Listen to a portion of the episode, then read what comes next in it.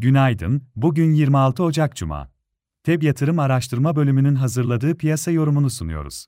Amerika endeksleri büyüme verileri sonrası yükseliş eğilimini dün de sürdürdü. Tesla hissesindeki sert düşüşe rağmen Amerika endekslerinde yeni bir rekor kapanış yaşandı.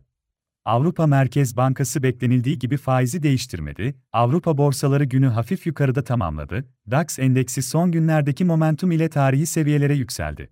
Japonya'da Tokyo çekirdek tüketici fiyatları enflasyonu Ocak ayında yıllık bazda beklentinin üstünde geriledi. Bank of Japan üzerinde ultra gevşek para politikasının sonlandırma baskılarını azaltacak bir veri olarak gözüküyor.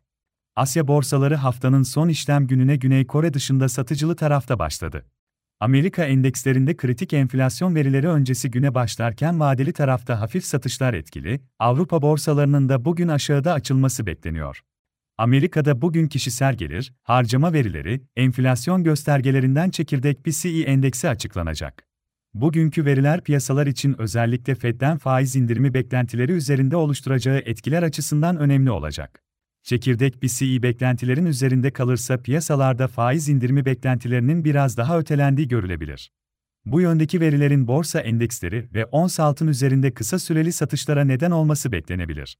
İçeride bugün önemli bir veri akışı bulunmuyor. Borsa İstanbul'da ise salı günkü satışlardan sonra iki gündür pozitif seyir görüyoruz. BIST endeksi banka dışı hisselerdeki alışların etkisiyle dün günü kritik 8150 ara direnç seviyesinin üzerinde %0.98 yükselişte 8170 seviyesinde tamamladı.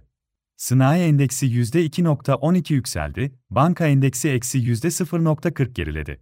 Borsa İstanbul'da yukarı eğilimin haftanın son işlem gününe de korunmasını öngörüyoruz.